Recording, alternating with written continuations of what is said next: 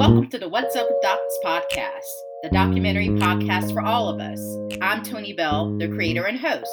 I would like to acknowledge the traditional, ancestral, unceded territory of the Tongva and the Chumash on which this podcast is being recorded. We do land acknowledgments as a way to honor the ground on which we stand and as a way to give thanks. Land acknowledgments also encourage us to engage in a deeper, rightful understanding of the relationships that we have with Indigenous people today. The Wishtoyo Chumash Foundation is a 501c3 that preserves and protects the land, culture, and history of the Chumash and Indigenous peoples and the natural resources all people depend upon. The continuance of speaking the language, the sounds of their culture, is of great importance to their cultural survival. Learning and passing on the songs, stories, and dances of their ancestors is a responsibility that includes making new songs, stories, and dances that reflect what is happening today.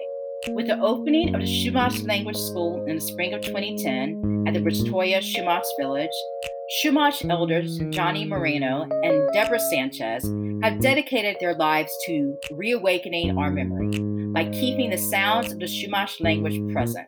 Under their leadership and guidance, current and future generations of Chumash will learn the Chumash Barbareño language. The primary goal of Wishtoyo Chumash Language School is to provide an avenue of practice and preservation of the Chumash language through songs and stories that be shared with all Chumash families. In this episode, I speak with filmmaker and co founder of the Undocumented Filmmakers Collective, Seth Hernandez Ronquillo. In our conversation, we discuss their filmography and the ways undocumented filmmakers are demanding and creating systems of authorship and agency in the telling of their stories. Because Seth is a very proud Filipino, this week's song is Love Anthony and Maya's A Thousand More from the album Rock the Mic for Human Rights in the Philippines Stop the Killings. Here's our conversation, which was recorded in July 2020. I just want to know um, how did you get into documentary film? So, one of the key inspirations for me um, when I first, growing up, I've always wanted to tell stories. Um, and when I was a kid, I was really, um, I had an affinity for animation actually. Um, and originally I wanted to be an animator, but then I realized that I can't draw. So to be able to do animation, um, I don't have the skill sets. But um, when I first learned that I was undocumented, a lot of the media representation of um, the community that I'm part of was very monolithic, especially in the 2010s. Um, I remember like I'll, I'll, never seeing you know my family's experience. Um, often immigration being very racialized um, only you know represented as an issue that impacts Spanish speaking communities. You know, so when I um, first got involved in uh, organizing, there is a person named Tam Tran who is one of the kind of like founding um, Andaki media makers um, in the country. Tam Tran was not just a media maker; she wasn't just a filmmaker.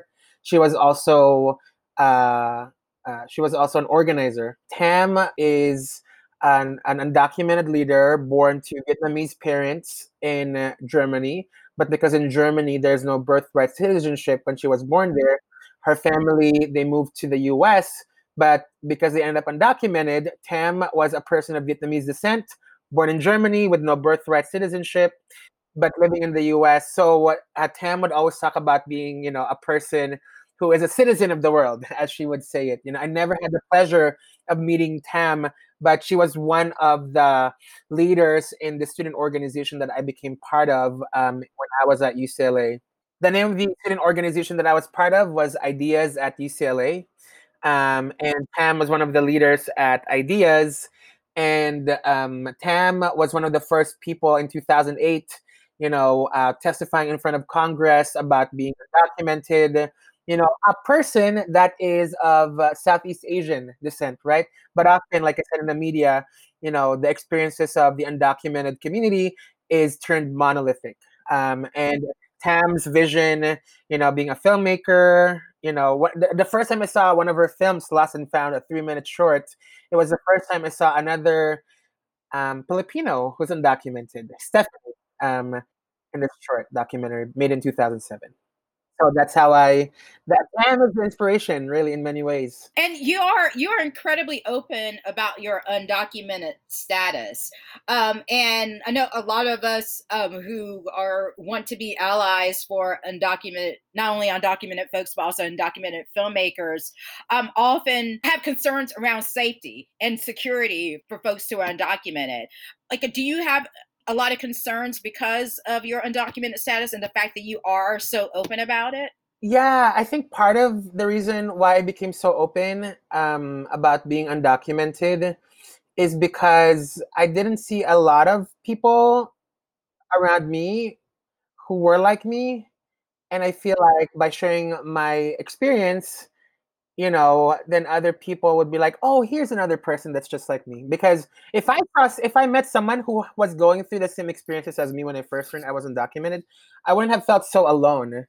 And when I first learned I was undocumented, I honestly thought I was the only person in the entire universe who had no social security number, which was so fascinating and unfortunate because mm-hmm. I live in the San Fernando Valley with with a big immigrant community. Um, it's just that you know, in my community, especially Filipino undocumented community, it's not something that people really talk about openly. You know, and I think by me talking about it more openly, um, you know, I'm also uh, able to learn from the lead of other people who are, you know, sharing their stories. When I first became involved, I was very open about my immigration status to the rest of the world. I have the shirt that says I am undocumented, taking the bus, taking the the, the red line here in LA with that with that I am undocumented shirt. But actually, the moment I enter my my apartment with my mom, I put on a sweater so that my mom would wouldn't see me wearing the shirt. So at home, I closet my undocumentedness, but on the outside world, I'm super open. And the reason is because my mom was very um, apprehensive um, towards us getting involved, towards me getting involved, and I didn't want to have that extra worry.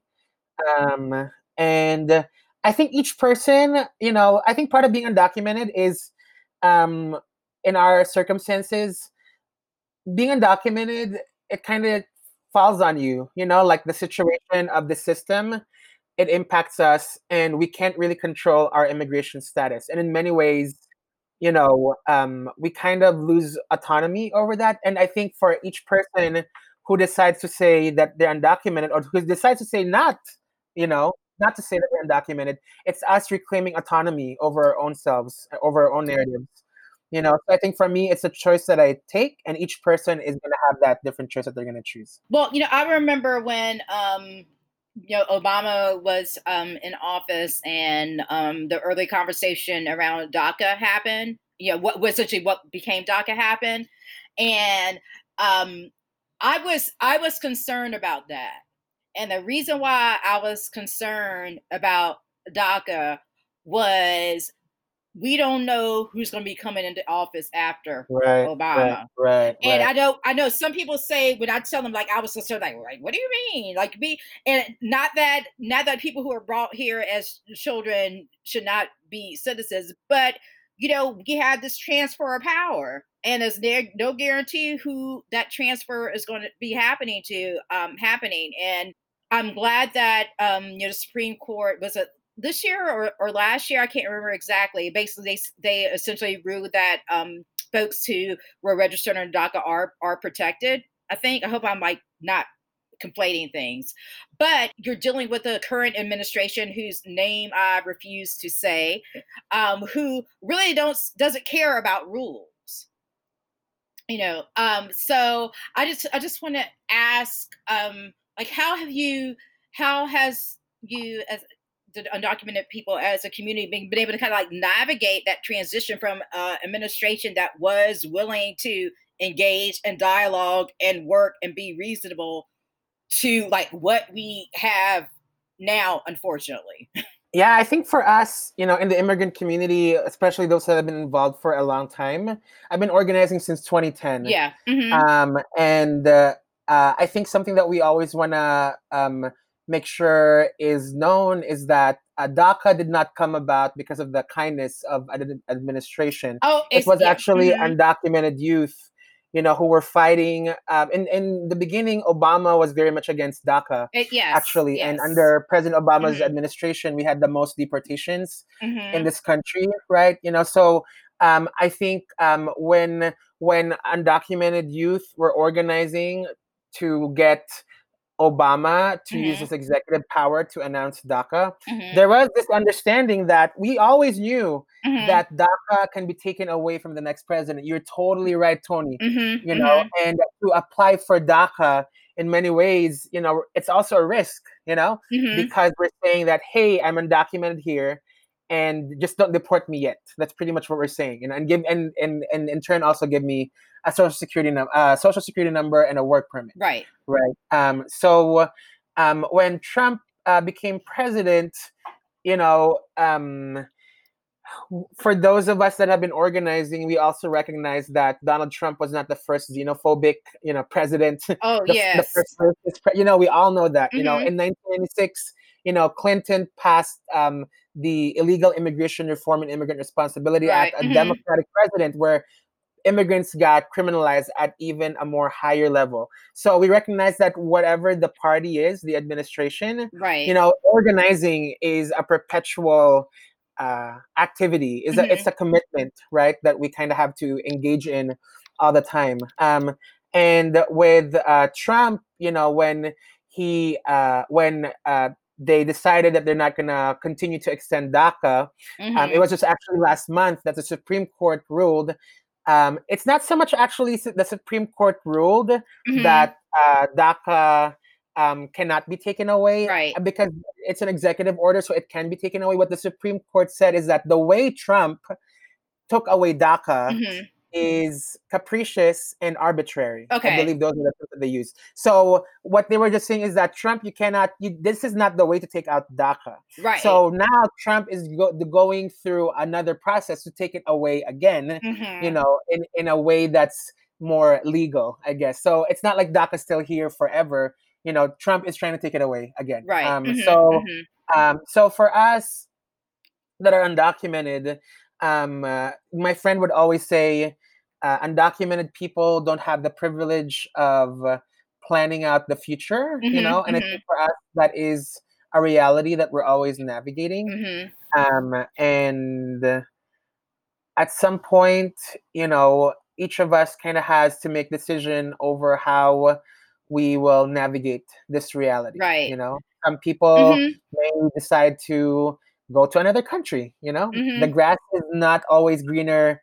Th- this other side is not always the greenest side. You know, Yeah. I think there's always opportunities other in other places, but for some of us, Mhm. we're choosing to stay because it's the place that, uh, for better or worse. This is home. Yes, exactly. whenever you're trying to organize against any kind of oppression, it does it does take constant vigilance, and it actually kind of reminds me of a conversation I had with my grandfather when I was um, little um, about the about the Voting Rights Act. You know, because like I'm I'm 49. I was the first. I was born and raised in the South. I was the first one to be able to like actually register to vote at age I think I was like 17 and 10 months because in the state of Georgia, you could actually register to vote as long as the next election, you were 18 by the next presidential election. Um, but I was the first one in my family able to register to vote without any like threat or intimidation. You know, so I'm, I'm like, I'm one generation out of segregation, well, uh, legal segregation. Right. Um, right. But I remember having a conversation with my grandfather because he was always about me, um, like learning the learning the Constitution and the Bill of Rights. Like basically, he wanted me to learn what my my rights were. And I remember asking, like watching, we were watching something on the news about the renewal of the Voting Rights Act, and I asked him, "Well, how come they have to renew it every time? Like, why don't they just make it permanent?" And he said, basically, his answer was um, because you know they could actually try to take it away at any time. So I'm like, oh, okay, that's why. That's why.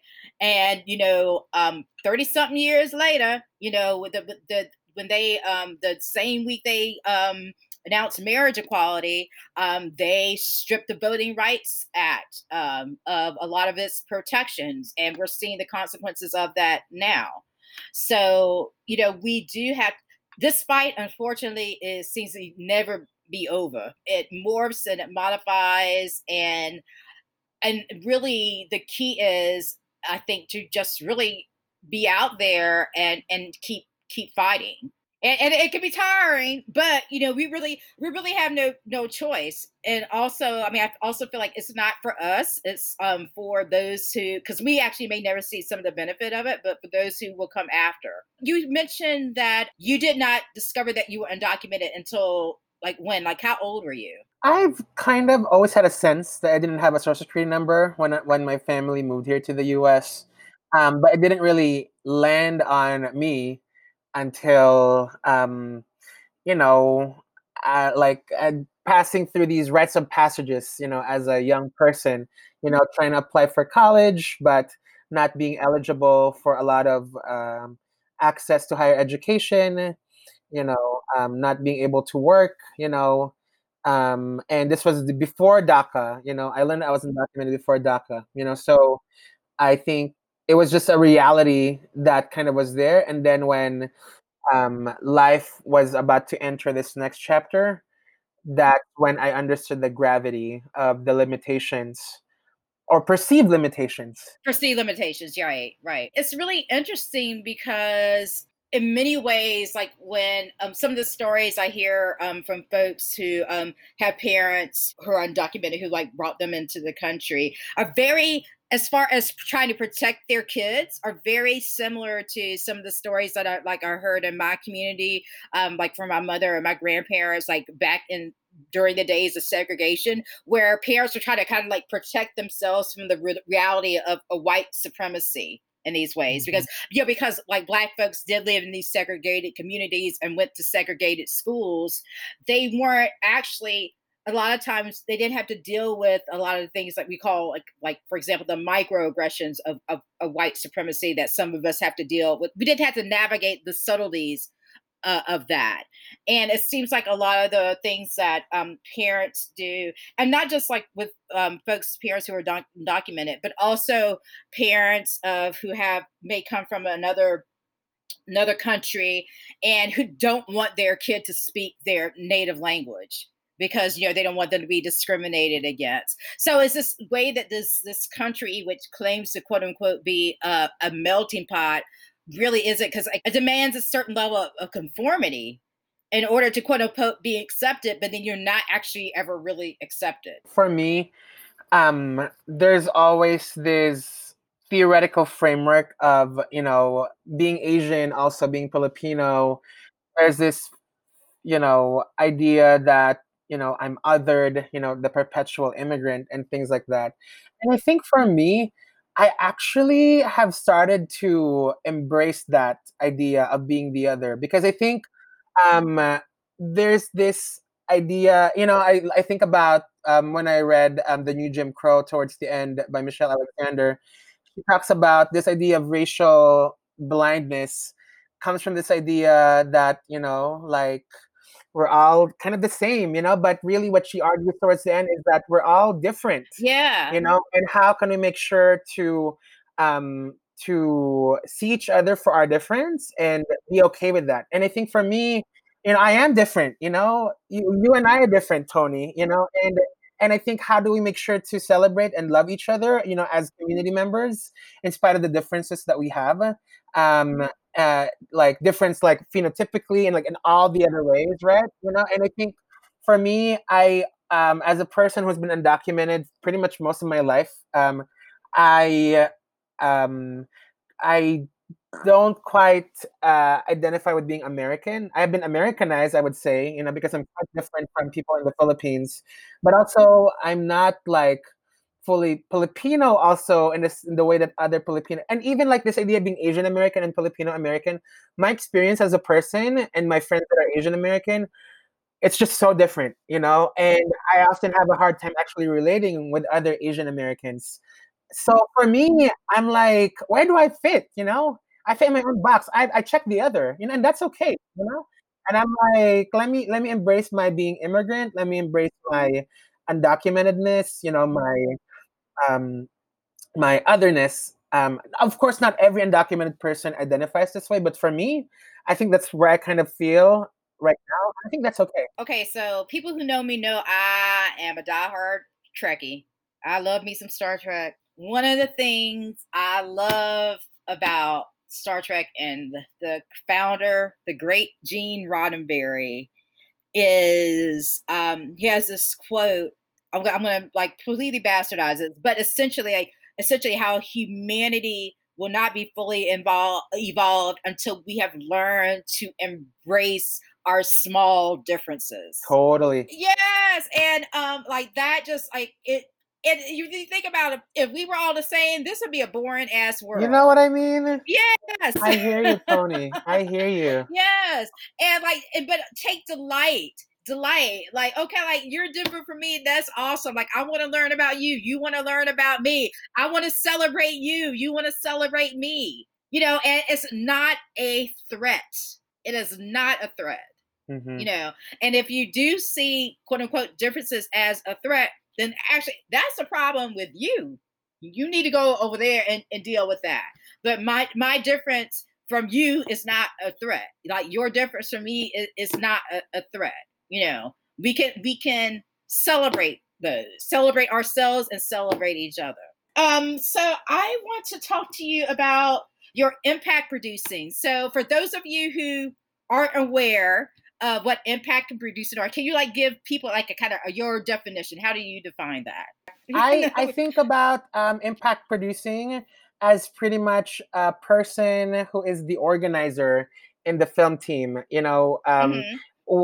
Especially in documentary or in media now, especially. But impact producing had a lot of its roots in documentary, you know, like with um with with amazing visionaries like Sonya Childress, who's been featured in this podcast also. She's actually my godmother, also in, as an impact producer. I, as an undocumented person, when I wasn't quite um uh, into film yet, um, I often experienced how there were like these media makers, storytellers, researchers who's always coming to the undocumented community um, kind of like asking us about our stories, right? Like, hey, can I film you? You know, can I make this documentary about you?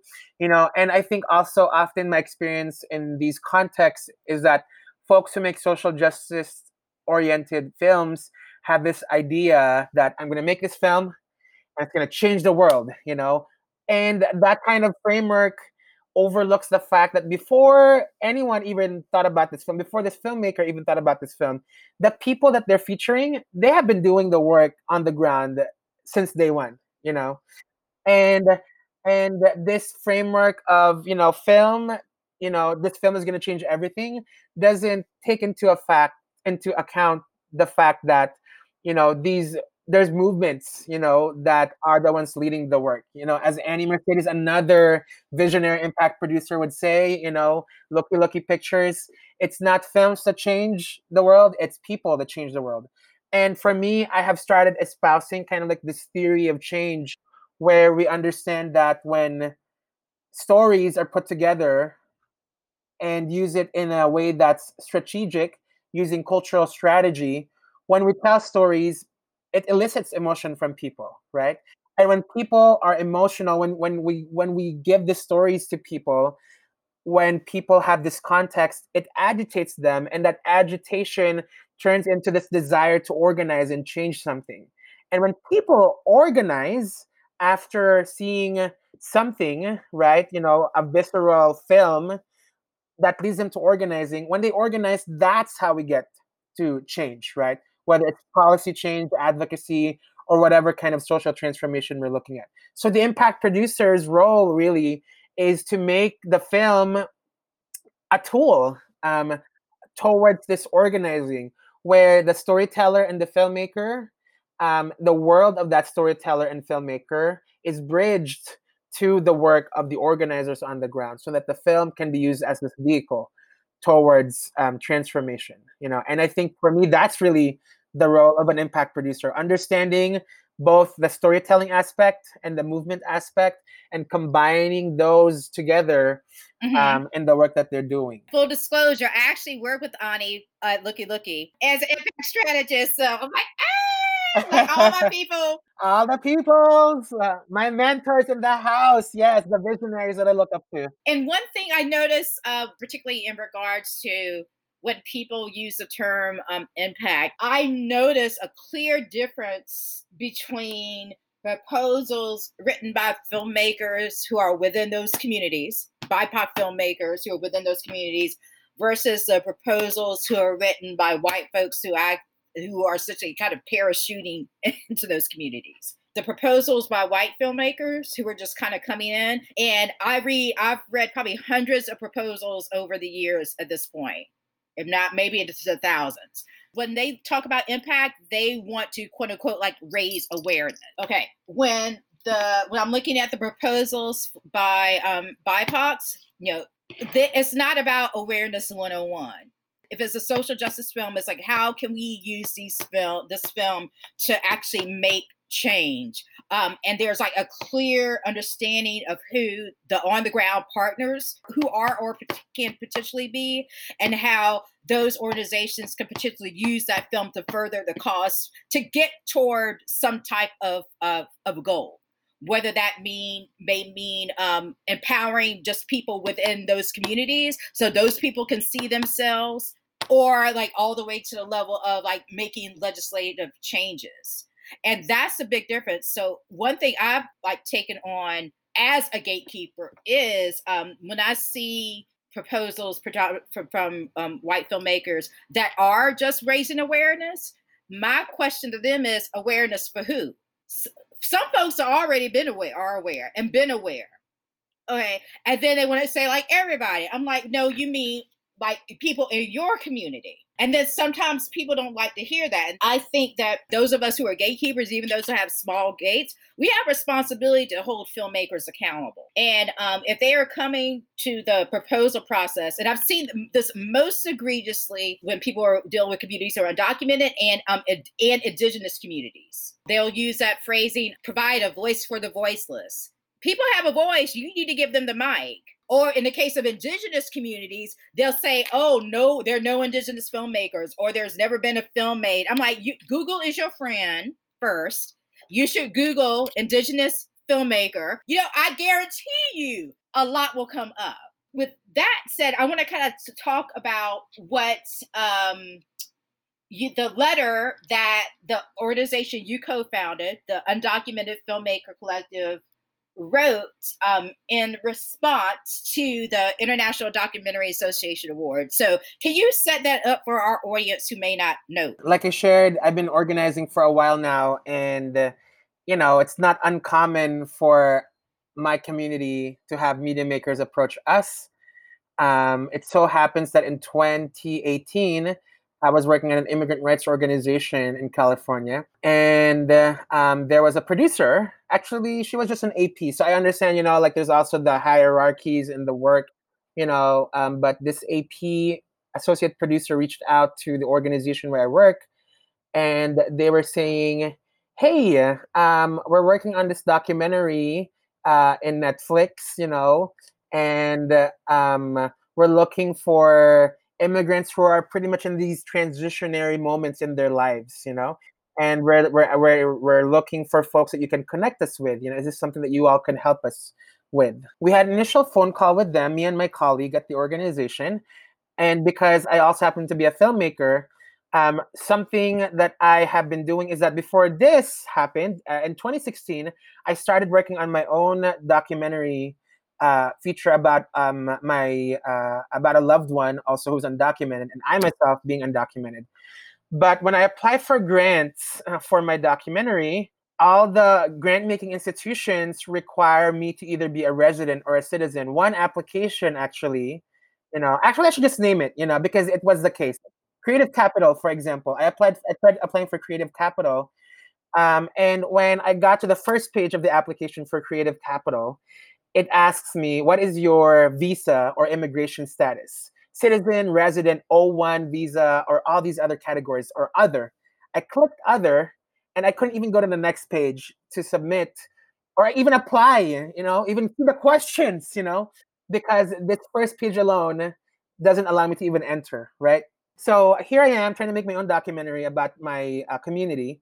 And here's this uh, producer from a Netflix series approaching us, you know, asking if we can connect them to if we can connect them. That shows you how much of an outsider they are from the community. Exactly. Like you, you can't even you don't even know how to go to. You don't even know. Yeah, You know what I yeah. mean? You don't even know who they are, Right. you know? So they reached out to us. We had an initial call. And then one of my questions to them was like, um, are you all open to maybe working with undocumented filmmakers, you know, and including them in the creative process?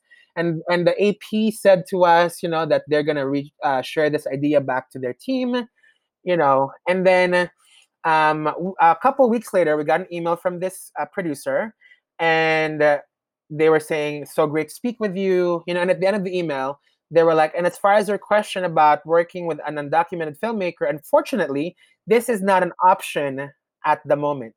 So.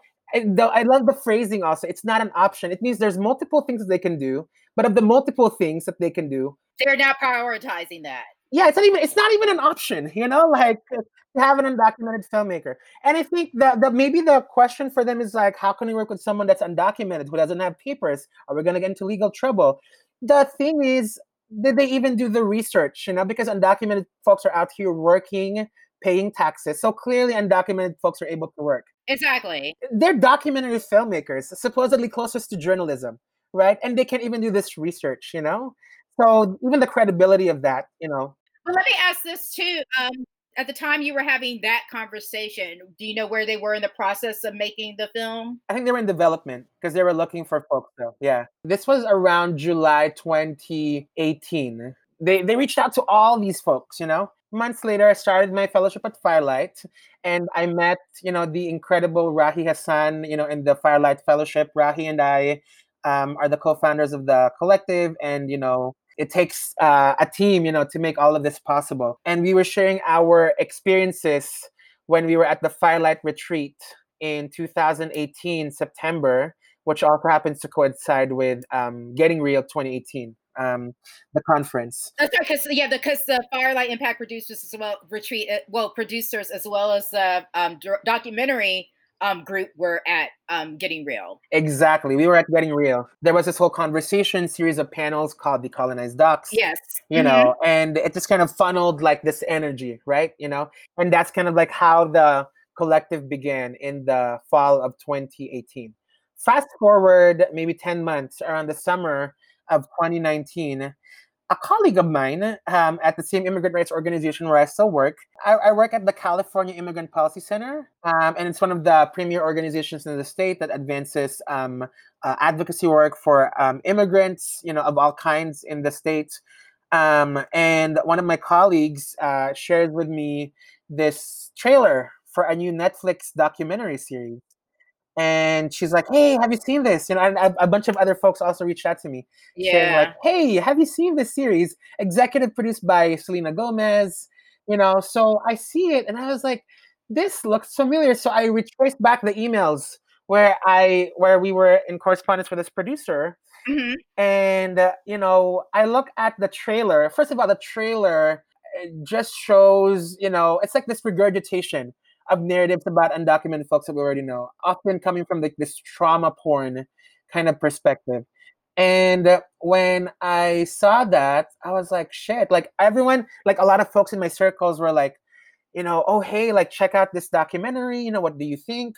So what i ended up doing is i posted on my social media sharing that you know a year ago um, a producer from this documentary reached out to um, our organization and i asked if they could you know include undocumented folks and when i shared you know i shared a screenshot of our correspondence you know i don't know the full extent whether they actually even had an undocumented person um, but my understanding is they actually ultimately didn't have an undocumented person basically no undocumented people on the any level of the crew at all. I I don't know the full extent of that, you know, but um, but based on what I've heard, you know, from conversations after that, my understanding is that they don't. You know, maybe the producers can correct me if I'm wrong.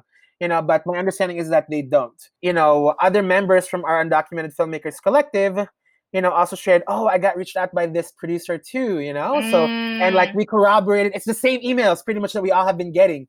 Like literally, it's just two people, two APs that reached out to us, but almost with the same text. So from there, you know, we were like just thinking, you know, like for for my own self, the difficulty of getting funded funding for the work that I do.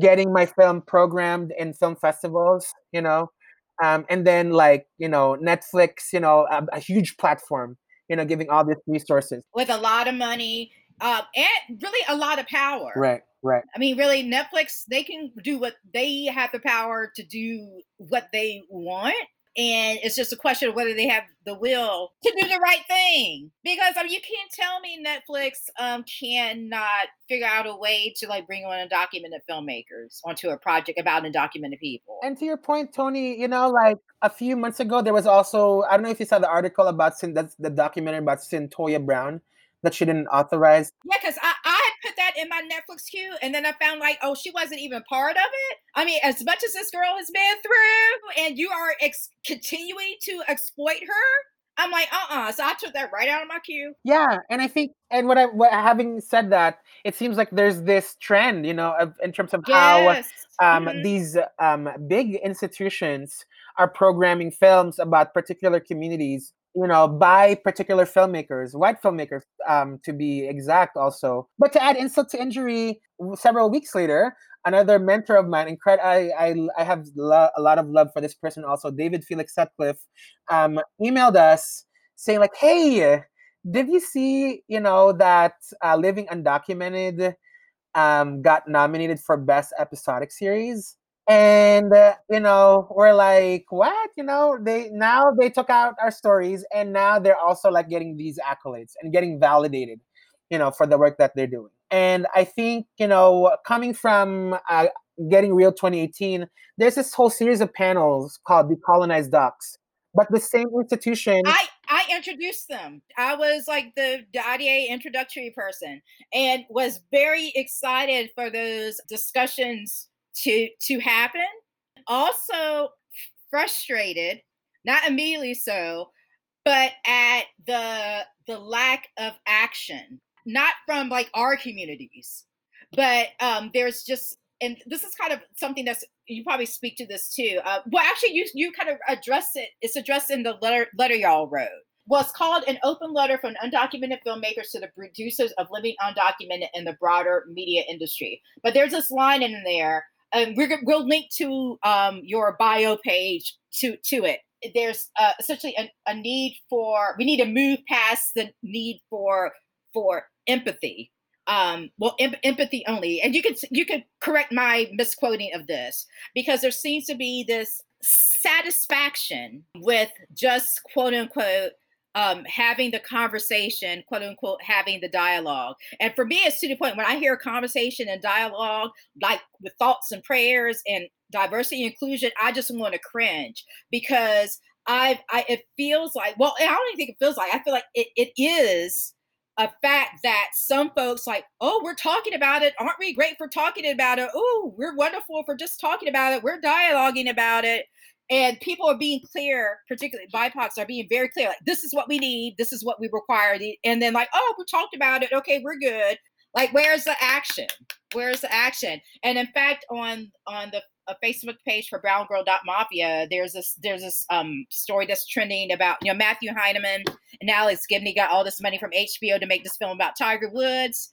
Some folks are being like incredibly vocal about the displeasure of that. Now, there are plenty of, of Black and Asian filmmakers who should have been um, in a position to tell that story. And in fact, the story is apparently the person who brought the idea to HBO, I don't know if they're a person of color, but essentially because they were only they were editor, it would have been officially their first direct directing opportunity. Um, HBO wasn't willing to trust them, so they gave it to their old standbys like Matthew Heineman and Alex Gibney, and now they're being called out on it and and and not and feeling attacked by by being called out. HBO or the directors? Oh, the directors, Matthew Heineman and Alex Gibney. You should you should not feel attacked. You should say, "Oh, like we, we maybe we didn't think about this." You know what I mean? It's a learning opportunity.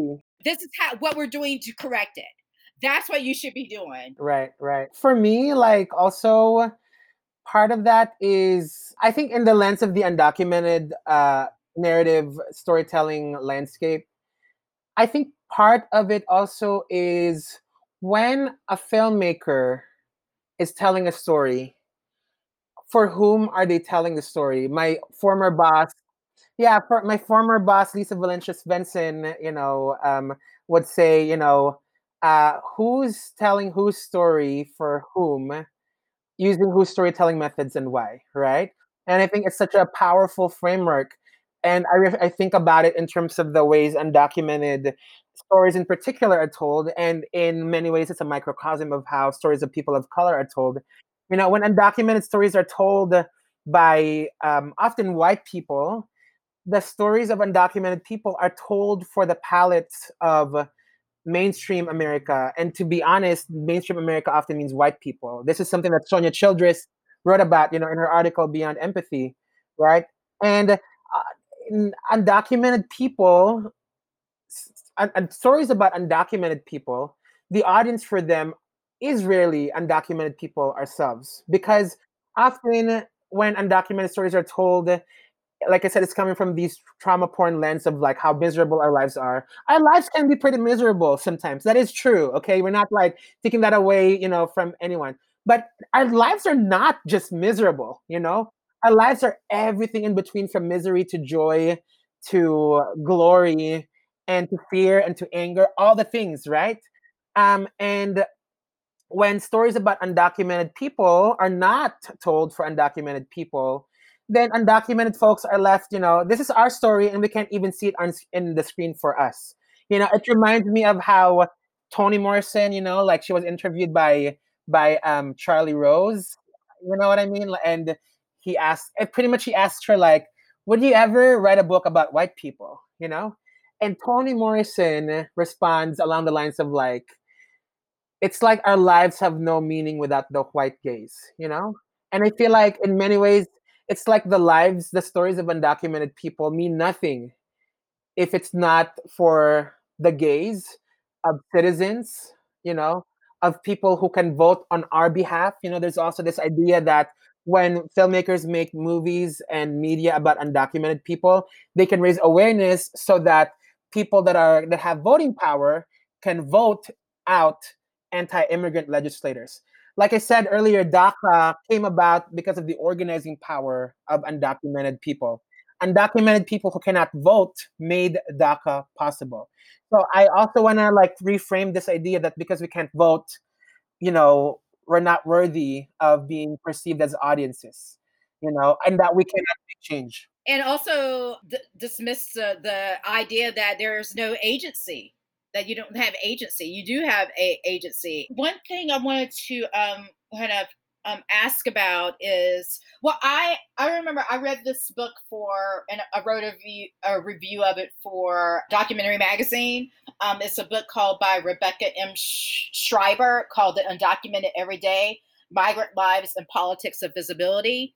And um, what it's a phenomenal book. And what she does is she takes um, she looks at art projects over a 10 year period and essentially it's the end of the um, the last two years of the uh, uh, bush administration into obama's full term and how and but looks at doc projects by and about a documented folks really she's bringing up a lot of things that we are discussing um, today as far as like who the audience is but also the, effectiveness of the material that's out there as far as like actually facilitating real change. One project she talks about was this project that was actually uh, folks who are uh, commissioned to photographs um, pictures of um, undocumented workers. So it's just a, just talk about filmmaking but also like also any art, artistic endeavors.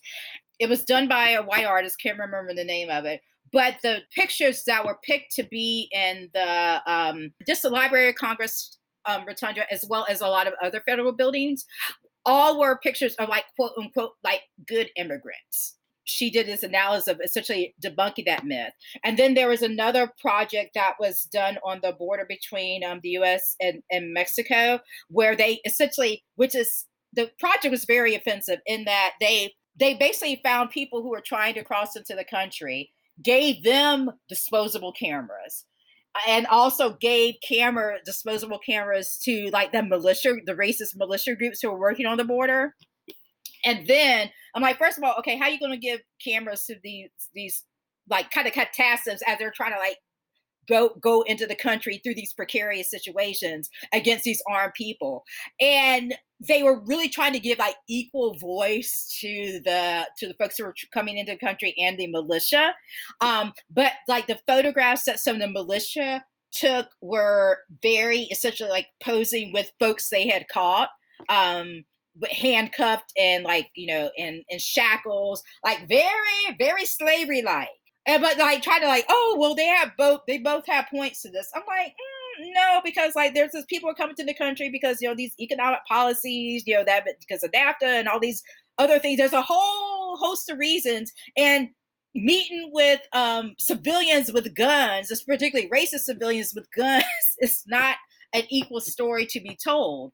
Um, but then she transitions into um, stories by undocumented folks and by undocumented artists for an undocumented audience. And you could tell essentially these stories were obviously like welcomed by the undocumented community because it's like oh these are people like us telling our stories. But also these stories we were being used as catalysts um, for for action as well. Um, and so i for anybody who wants to kind of read more in depth about this who consider themselves an ally and to kind of get a clear understanding of um, the issues out there. Because one thing um, Rebecca brings up in the book is like the whole funding situation you talked about, about how people who are not part of these communities are given money to tell these stories. And um, and really the the underlying thing is is that funders really need to be held accountable as well. I see that every day. Like um, I was like reviewing an application of, of, a filmmaking team I met when I was in um, Canada a few um, years ago. The trailer was very triggering because um, it showed a mutilated black man's body. It was about a modern day lynching. I pointed this out. They were completely dismissive. I'm from Georgia. The film is set in Georgia. They wanted to tout the state of Georgia as extra racist. I pointed out how that could be problematic. Basically, I didn't know nothing. Um, but they've gotten a lot of funding. You know, um, it, it is two white male male filmmakers. It's all the same system, Tony. You mentioned Lisa you worked with with her on Call Her Ganda, um, was directed by PJ Raval, and that was an all Filipino team. Tell us what that film was about, but also, um, I mean, PJ and Lisa are such like phenomenal like people. I guess it's it's really interesting you bring up this question, Tony, because being an undocumented filmmaker, I think often I get siloed as just undocumented, right? And uh, I think a lot of um, undocumented filmmakers also get siloed to just, you know, in the collective, for example, we have been approached by a lot of people. Hey, I'm looking like I'd say like 80% of the jobs that we get invited to do are like, hey, I'm doing this film about undocumented people. Like I'm looking for an AE, an AP, you know, producer. Can do you all know someone, you know? But no one has ever reached out to us, you know, hey, I'm doing this documentary about environmental justice, an issue that impacts undocumented people. Hey, I'm doing this documentary about queer people. Many undocumented people, including myself, are queer, you know? And I think we get siloed into just a particular subset of our experience as humans um, and who we are as storytellers. And I think for me, having been part of the team for Call Her Ganda, uh, and serving as one of the impact producers. You know, I just want to say also PJ Raval, uh, Marty Syjuco, Cara uh, Magsanoc Alikpala, um, Lisa Valencia Svensson, and Victoria Chalk, and Jean Chen. These folks, you know, I look to them, you know, in many ways, you know, um, they have shaped my um, trajectory, you know, in being able to pursue work in documentary. Um, and I think when people uh, when filmmakers invest, you know, in other filmmakers, you know, and really trust in their skill set, you know, um, that's how we're able to really um, do the work that we do best, right? Um, and actually, right now I'm working on I'm working again with PJ, you know, on the, on the next thing that he's working on, you know. I think um, when I got tapped for Call Her Ganda, I started off as an assistant editor. Victoria Chalk, the editor, she was looking actually, and actually all of this stemmed also from Asian American Documentary Network. so when, when ADOC first started, they had this Slack, right? When Slack also was just starting to become, you know, a, a household name, 2016. Um, I got into the ADOC Slack, and then Victoria uh, posted a job opportunity looking for an AE for her friend. When I submitted my resume to Vic, um, Vic was like, "Oh, hey, actually, you want to interview for me instead because their AE for Call Her Ganda was just about to transition." And when she saw that I understand and speak Tagalog, you know, and this skill set being the film having the film being like reliant on a lot of archival footage from the Philippines and me understanding Tagalog and speaking Tagalog was so crucial, right? So so I spoke to her and PJ um, and I saw and enter and Victoria interviewed me and I was watching the first reel for the documentary and I noticed what it's about. Call Her Ganda is a documentary about um, Jennifer Laude, a, a transgender Filipino woman uh, who was murdered by a white U.S. Marine in the Philippines. Um, and it kind of explores these issues of trans, you know, phobia, gender-based violence, um, U.S. imperialism, militarism, the relationships between the U.S. and the Philippines, and all these different issues. You know, not nothing about immigration. You know, in particular. Me as a person, I'm like I'm queer, I'm Filipino, you know and the, interesting thing that happened is that actually when the story first uh, emerged when jennifer laude was first murdered um, when jennifer laude was murdered in 2014 i believe um, i participated in a protest in front of the filipino embassy here in los angeles um, and I've been organizing also with other Filipino migrant justice transnational organizations, you know, like uh, the Filipino Migrant Center here in LA during that time. Four years later, you know, I I get tapped to support in this documentary, you know, and when PJ learned that, you know, I've pretty much been part of this community, you know, about which they're making the documentary, that's when PJ like kind of asked me, you know, after, you know, they picture locked, you know, being able to support in the impact producing team. I have no idea what impact producing was actually before that. You know, I wasn't part of the fellowship yet with Sonya. So when people was like, "Where's the impact producer role? Do you want to take it on?" I'm like, I have no idea what that is, but sure, why not? Yeah, well, all, we all learned together, you know, and here we are, four years later. So, what was the impact campaign for the film? So for Call Her Ganda, there were pretty much a few um, items that we were navigating. You know, we wanted to um, be able to um, uplift the work of the folks that are organizing um, around issues related to U.S. imperialism in the Philippines. Um, and in this, uh, we had like this uh, meeting of different organizations um, in the U.S. and also in the Philippines. Our first brain trust or strategy meeting was this binational meeting between folks in Manila, Philippines, and New York. Um, and we had um, folks from Migrante, um, migrant justice organization, transnational between the Philippines and all over the world, pretty much. Um, Anak Bayan, um, an organization also that's transnational. Um, Gabriela, Gabriela is an organization that supports uh, Filipinas and diaspora.